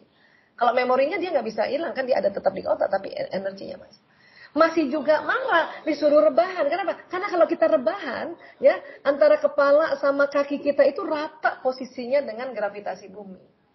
Apalagi kalau rebahannya di lantai, uh tambah cakep kan. Nah itu, ya kalau wudhu bagaimana? Wudhu lebih keren lagi. Kenapa? Pada saat kita kena air, air saja kena kulit kita, itu akan membuat saraf-saraf kita itu yang tadinya panas atau tadi listriknya terlalu cepat jalannya 320 km per jam karena marah ya. Kemudian jadi dikena air, jadi dia lembut jalannya. Kemudian titik-titik pembuluh meridian kita karena tadi kita basuh muka kita, kita basuh tangan sampai siku, ya kepala, telinga dan kaki, mulai dari kaki. Nah, itu ternyata bukan hanya air membersihkan kotoran yang di kulit kita, tapi juga dia menarik, menarik energi-energi kemarahan, kejengkelan yang dia ada di pembuluh meridian. Pembuluh meridian itu pembuluh energi, dia ada persis di kulit. Dan dia bukan kayak pembuluh darah, pembuluh darah itu nggak ada pintunya, makanya darah nggak keluar-keluar. Kalau pembuluh meridian itu setiap pori-pori ini dia ada ada pintunya. Jadi bayangkan kalau misalnya kita eh, basuh muka kita dengan air wudhu, ya air air sebagai air saja itu ya dia membersihkan apa yang debu-debu di muka kita kotoran di muka kita dan air sebagai ya uh, pembangkit gelombang elektromagnetik ya dia membuka ya pori-pori kita untuk melepaskan segala kepenatan dan sebagainya. Itu keren banget. Istighfar bagaimana? Astagfirullahalazim istighfar itu sebetulnya lebih keren dari tarik nafas panjang. Jadi kalau secara umum, umum manajemen emosi itu kan orang bilang gini ya, tarik nafas. itu supaya apa? Supaya ambil oksigen. Oksigen masuk ke dalam paru-paru kita, paru-paru kemudian nanti pertukaran oksigen karbon dioksida, oksigen masuk di jantung, jantung memompa darah ke seluruh tubuh termasuk otak yang membawa oksigen. Sehingga otak emosi yang tadinya lawama atau amarah naik ke mutmainah. Itu tarik nafas. Istighfar ini luar biasa unik. Istighfar itu justru keluarin karbon dioksida dulu. Astagfirullahalazim. Dia keluar karbon dioksida nih. Karena maksimal karbon dioksida keluar, hidung menarik oksigen otomatis. Coba kita sama-sama, Pak Zul mungkin sama teman-teman ya. Coba kita istighfar. Astagfirullahalazim. Perhatikan hidung. Hidung dia akan tarik oksigen otomatis. Dan ternyata oksigen yang diambil lebih banyak dibanding waktu kita tarik nafas dulu. Tarik nafas panjang, buang. Itu ternyata oksigen yang masuk ke tubuh itu kurang lebih 3 liter. Karena narik dulu baru keluar. Nah, istighfar itu dan juga kalimat-kalimat toibah lainnya, terutama istighfar, karena pada saat kita melafazkan itu keluar huruf jahr yang banyak, yang mengeluarkan karbon dioksida, maka pada astagfirullahaladzim, dia keluar karbon dioksida dulu, barulah oksigen masuk ke hidung, itu volumenya bisa lebih banyak, menjadi sekitar 5 liter. Tentu oksigen kan jadi lebih banyak masuk ke otak kita dan seluruh tubuh kita, ya. Dan satu lagi kalimat astagfirullahaladzim tadi, aku mohon ampun pada Allah yang maha azim, itu kan jalan kelewat sistem saraf. Dibanding cuma tarik nafas, tarik nafas nggak ada kata-katanya kan. Nggak ada kata-kata, dia cuma narik oksigen, keluarkan karbon dioksida, itu pun cuma 3 liter. Pada saat istighfar, ya, karbon dioksida keluar, oksigen ditarik 5 liter, dan kalimat, ya, aku mohon ampun pada Allah yang maha azim, itu jalan ke sistem saraf kita, ke seluruh tubuh kita. Makanya dahsyat banget. Dahsyat banget. Ya, itu teknik manajemen emosi yang paling dahsyat dari segala macam yang pengalaman saya, saya pelajari teknik A, B, C, D, dan tapi kata istighfar paling dahsyat. Allah Akbar. Ya. Jadi kira-kira begitu Pak Zul. Ini karena pertanyaannya tiga, jadi kayak tiga orang yang tanya ya Pak Zul. Alhamdulillah, alhamdulillah. khairan, Amin, wa iya ke Pak Zul. Alhamdulillah. Masya Allah. Uh, kedahsyatan istighfar ya Ibu. Ih, dahsyat banget deh. Sebentar saya mute, mute, mute all semua sebentar. Baik Ibu, ternyata uh, pertanyaan semakin banyak. Uh, ini saya cepatkan uh, ada dua. Yang pertama uh, ada yang sharing Ibu, bagaimanakah caranya melatih gelombang alfa sehingga kita bisa lebih khusyuk. Uh, saya pernah belajar mencari gelombang alfa dengan terapi musik katanya, tapi tetap saja tidak bisa. Uh, itu yang pertama Ibu. Terus yang kedua, emosi laki-laki dengan perempuan apakah memang berbeda Ibu? Silahkan.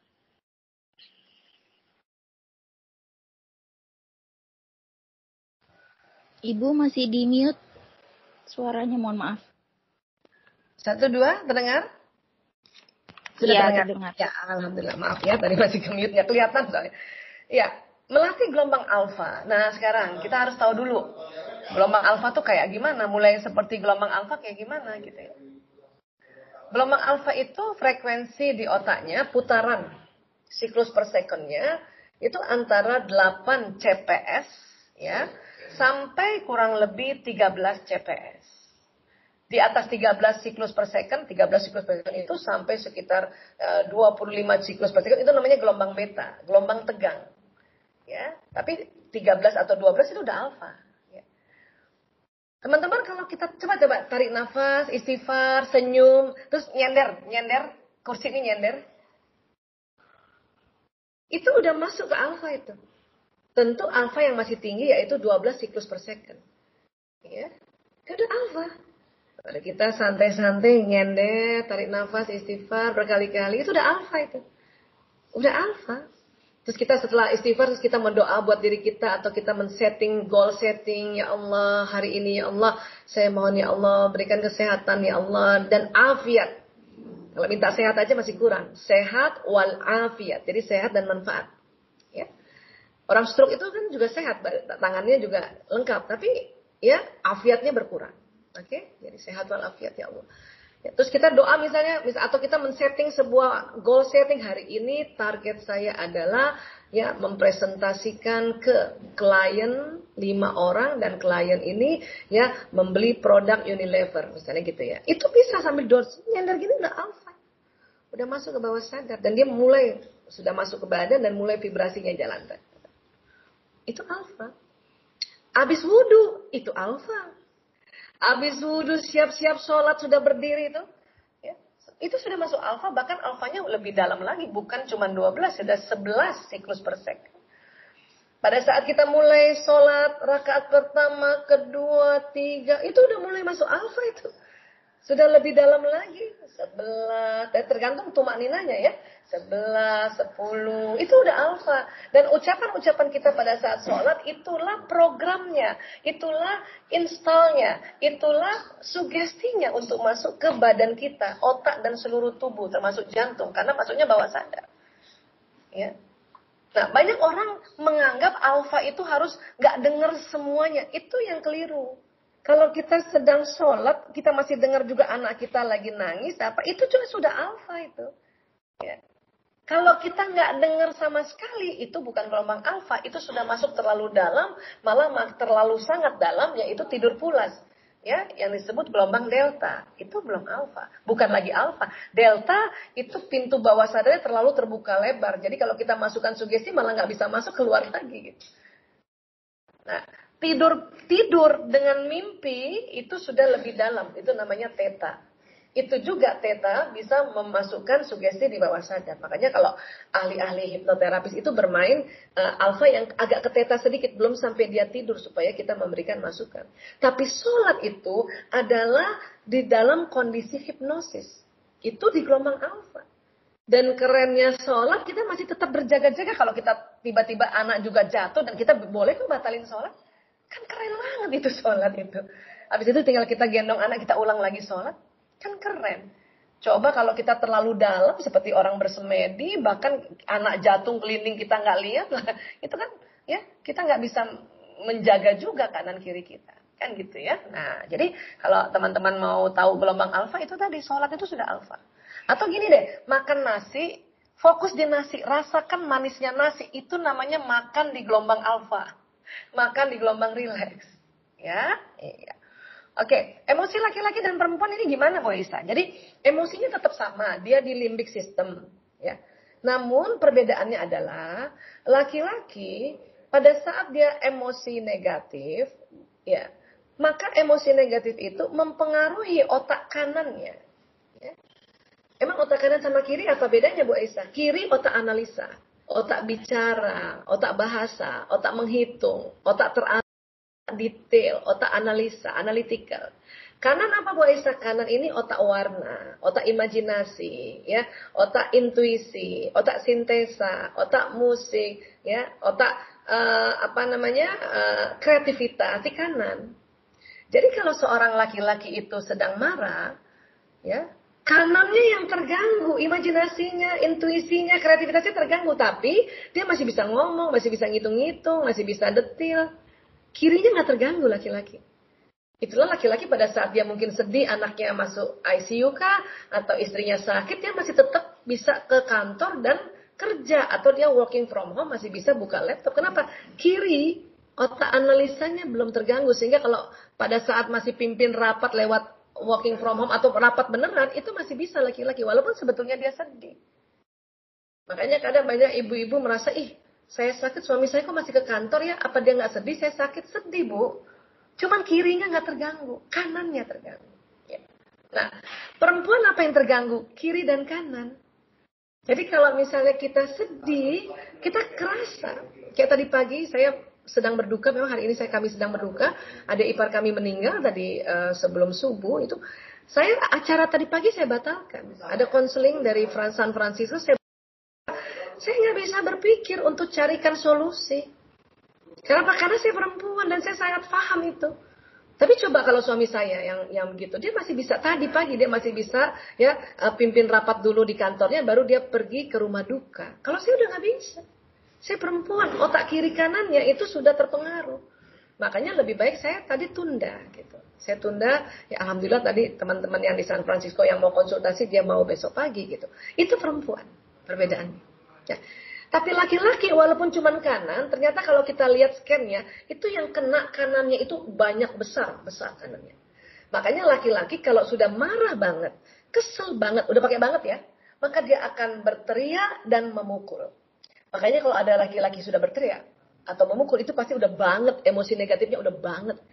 Tapi kalau masih cuma marah biasa, kesel biasa, ya sedih biasa, bukan sedih banget ya sedih biasa, dia masih bisa bekerja karena otak kirinya masih tidak terganggu. cuman kanannya saja. Tapi dia udah nggak kreatif, udah nggak rileks itu berarti dia. Tapi kita perempuan kiri kanan kena sudah.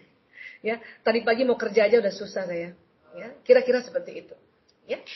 Baik, terima kasih. Mudah-mudahan terima kasih Ibu. Uh, pertanyaan berikutnya Ibu. Yang pertama, apa hubungan stem cell dengan kita membaca sholawat Nabi? Dan agak nyambung juga Ibu. Yang kedua, uh, bertanya mengenai kualitas jantung setelah dia dipasang ring di pembuluh jantungnya. Apakah mempengaruhi asupan spiritual seperti zikir, lantunan Al-Quran yang membuat vibrasi ke sekelilingnya, apakah juga ikut melemah? Seperti itu, Bu. Silahkan. Ya. Baik, terima kasih. Alhamdulillah, ini keren banget nih. Dia jeli banget ini ya. saya juga ada YouTube saya, modul saya bercerita tentang salawat dengan stem cell ya. Jadi, ditemukan ya dan ini juga sudah dikonfirmasi oleh para ulama di Arab Saudi dan para dokter-dokter saintis di Arab Saudi ya bahwa manusia ini sebetulnya ya uh, waktu kita bertemu waktu dalam rahim ibu ya telur ibu dengan sperma ayah yang namanya zigot itulah stem cell yang awal awal. Ya gitu. Dan dalam konsep Islam tentunya yang yang kita lebih ranahnya yang lebih agak tinggi ya tentang konsep tasawuf bahwa ya di stem cell manusia itu di awal tadi per, uh, itu ada energinya.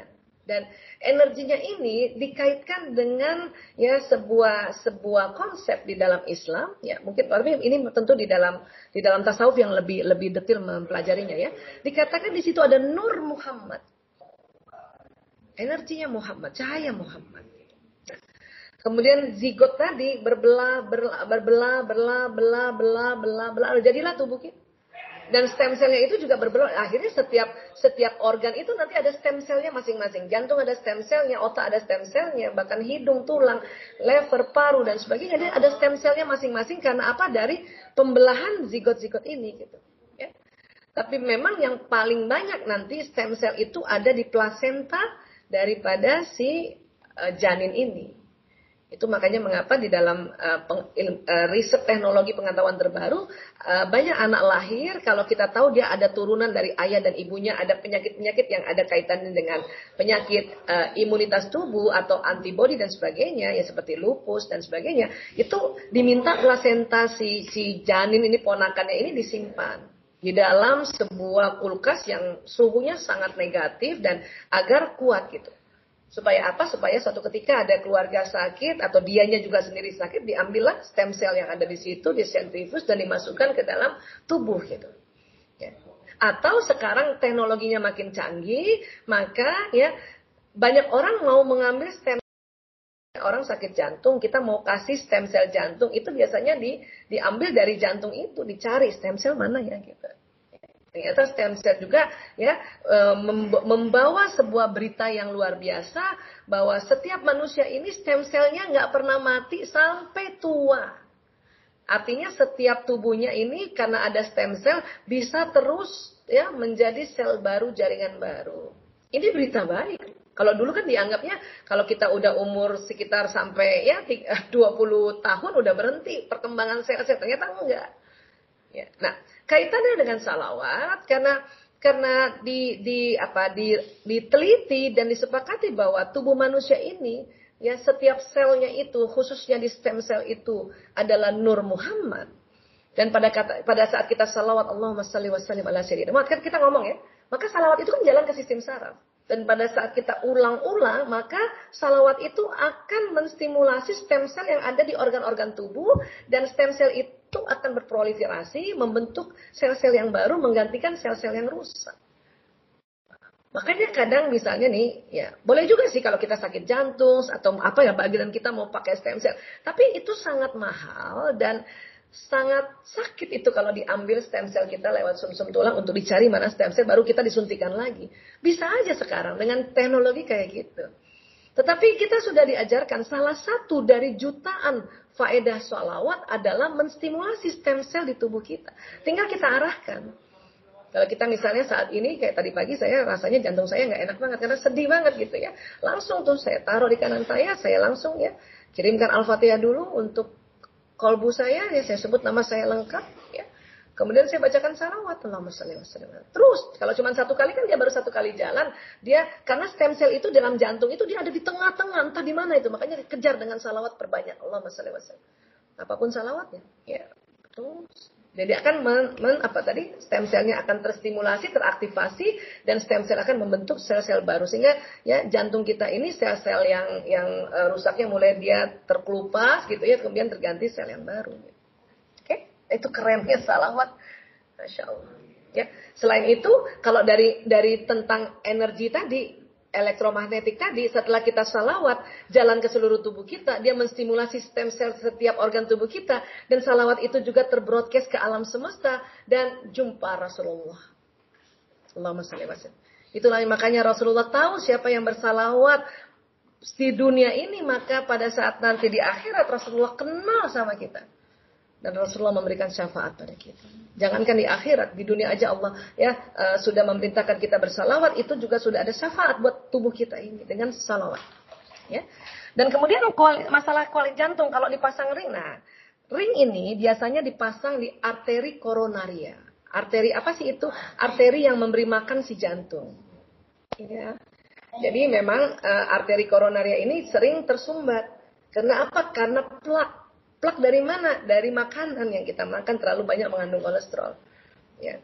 Makanya mengapa sekarang supaya kita kolesterolnya supaya nggak terlalu berlebihan kita atur kolesterol itu atau kalau kita sudah terlanjur makan berlebihan kolesterol kita coba minum minyak minyak zaitun kah ya habatus sauda minyak ikan omega 3 itu sebetulnya untuk mengikis lemak-lemak yang ada di pembuluh darah terutama di jantung.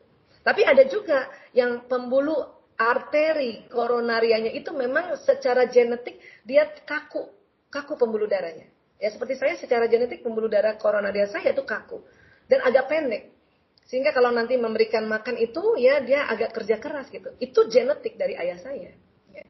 Dan saya harus tahu itu sehingga saya harus jaga. Ya, nah ada kaitannya nggak dengan pengaruh kalau kita zikir? Itu tidak. Ya, zikir yang kita ucapkan, dia diterekam, dia masuk ke sel neuron yang ada di jantung. Dia nggak ada kaitannya.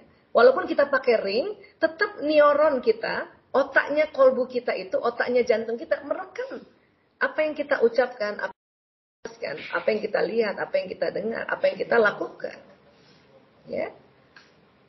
Ini, jadi tetaplah kita berzikir. Kenapa? Karena ya kaitannya dia berbeda. Berbeda dengan kaitan dari uh, serapan si neuron, si, si neuron ini, si otaknya ini dengan arteri ini. Hanya memang arteri koronia, koronaria ini kalau dia tersumbat, dia nggak bisa ngasih makan jantung gitu.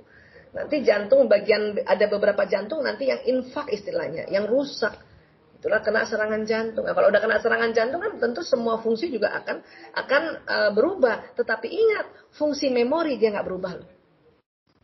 Kalau kita selalu isi waktu muda kita dan waktu saat kita serangan jantung, ini kolbu ini zikir sendiri loh, tangtung, tangtung, tangtung sendiri. Itu kerennya, masya Allah, tabarakallah.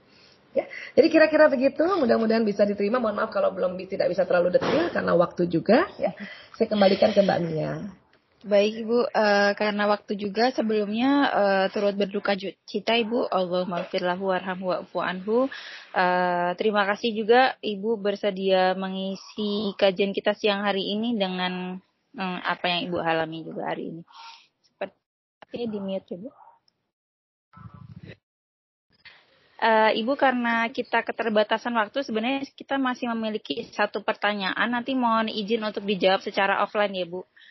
Sekarang uh, tadi satu oh, pertanyaannya apa? Boleh. Ya, ini masih ada ya. waktu menit lah masih bisa insya Allah. Oh masih bisa. Baik. Uh, pertanyaannya Ibu, uh, ini pas sekali untuk menutup kajian kita Ibu. Uh, kadang dalam suatu majelis kita merasa mantap untuk beristiqomah. Namun dalam kegiatan kebaik istiqomah dalam kebaikan, tapi berjalannya waktu kadang-kadang hati jadi goyah seperti malas membaca Quran atau sibuk dan capek bahkan mungkin tadi berzikir ya dan bagaimana cara menjaga agar bisa istiqomah. Terima kasih ibu rajin ikut talim. Terus-terusan. Emang gitu. Kenapa begitu? Karena tadi kita diciptakan ada otak mamalia tadi. Yang dia naik turun naik turun. Itulah itulah dinamisnya. Kalau kita misalnya baru satu kali taklim terus istiqomah terus menerus itu nggak ada kehidupan dunia namanya Justru itu pas turun kita berikhtiar lagi nggak naikkan itu yang dinilai oleh Allah. Ya, ada ikhtiar nggak? Nah, padahal Allah sudah ajarkan untuk lafazkan aja aku gitu, nggak usah dipikirin, lafaz saja Allah, Allah, astagfirullah. As disebut aja itu, pada saat kita disebut dan ter, agak lama disebut dan diulang-ulang, maka dia naik levelnya. Makanya tadi dikatakan kalau kita menganggap hari ini kita sulit ya, kita males kan, males itu kan sebuah kesulitan kan, males baca Quran. Nah, maka disuruh istighfar aja dulu. Kan istighfar apa susahnya coba? Duduk doang. Kalau masih mau baca Quran aja, mau ngambil Quran gini aja ya tentu ini ada ada ada ada ada energi ya, ada effort yang harus dikerjakan. Tapi kan kalau cuma istighfar aja gitu, oke okay lah kalau mulut nggak mau dilafazkan, udah nggak apa, kolmunya aja yang ngomong coba dalam hati. Ya, nah dengan istighfar berulang-ulang, ya maka level emosi naik ke atas dan energi akan naik ke atas. Kenapa? Frekuensi naik ke atas, ya ke atas levelnya tadi. Kalau ingat kan tanda emosi tangga tadi yang tangga emosi. Nah, tapi Bu Aisyah, saya habis kalau habis uh, taklim kan ya itulah makanya disuruh taklim ya lebih sering. Apalagi sekarang kita taklim bisa lewat online juga kita buka gitu. Kenapa? Karena memang Allah tahu di dunia ini ya dia dia memang memang memang harus berulang. Jangankan gitu sholat aja berulang. Kadang-kadang tadi sholat luhur sama sholat asar agak beda itu khusyuknya.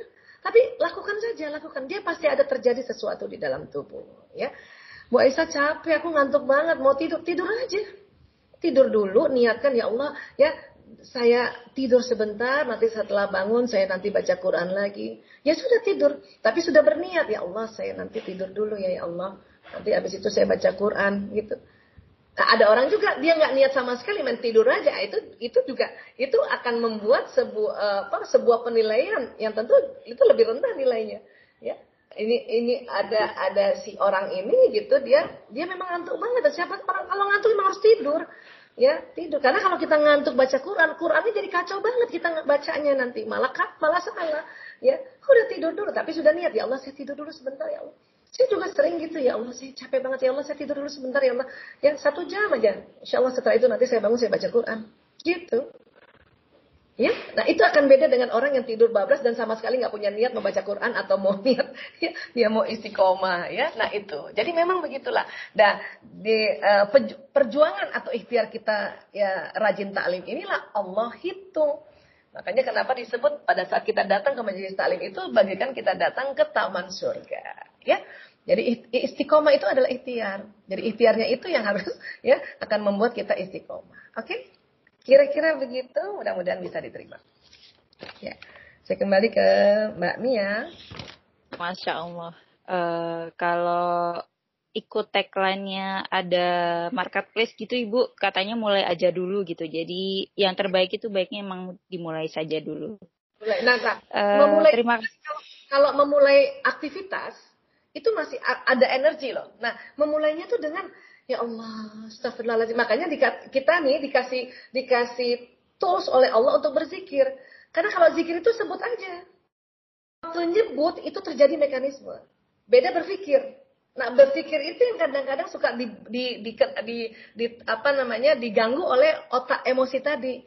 Ya, sholat nggak ya, baca Quran nggak ya, entar aja lah. Ah, itu kan itu berpikir. Nah kalau zikir kata Allah sebut aja. Ya Allah, ya Allah, ya Allah, ya. Itu lama-lama badan jalan sendiri loh. Ya Allah, ya Allah, ya. Itu jalan tuh, badan kita naik. Itu kerennya kita dikasih tools dua, zikir dan fikir. Nah, fikir ini yang kadang-kadang banyak banyak ini otak emosinya ngegangguin, otak hewannya itu ngangguinnya. Oke? Okay? Ya, kira-kira gitu. Ya. Oke, okay, baik Ibu, uh, kita di penghujung acara mohon di mohon berkenan Ibu untuk bisa memimpin doa untuk kita bersama. Mbak Mia, kalau satu majelis ada laki-laki harus laki-laki yang yang doa. Kenapa? Oh, Karena iya, si laki-laki itu kenceng banget dan laki-laki otaknya lebih besar dari kita gitu. Tapi kalau ada satu majelis perempuan semua, saya uh, boleh ya perempuan pimpin doa. Tapi ini karena ada laki-laki, monggo bapak-bapak yang yang pimpin doa. Baik Bu. Terus, uh, kafaratul majelis aja itu udah keren banget itu Mbak Mia aja sebagai iya. ya Jibul Bait yang menutupnya dengan doa kafaratul majlis. Ya. Baik Ibu, uh, mari kita tutup bersama Mari kita tutup bersama kajian pada siang hari ini. Terima kasih Ibu Aisyah Dahlan atas waktunya dan ilmunya. Semoga berkah untuk kita semua. Kita tutup dengan kafaratul majlis. Subhanakallahumma bihamdika asyhadu alla ilaha illa anta astaghfiruka wa atubu Terima kasih Bapak Ibu. Uh, terima kasih. Saya tutup. Uh, mohon maaf atas segala kesalahan. Uh, berjumpa kembali dalam kajian berikutnya. Assalamualaikum warahmatullahi wabarakatuh. Waalaikumsalam warahmatullahi wabarakatuh. Buat semua. Terima kasih. Terima kasih Bu Aisyah. Jazakillah Terima kasih Ustaz. Jazakallah. Bisa. Amin. Alhamdulillah. Semangat, semangat. Insya Allah.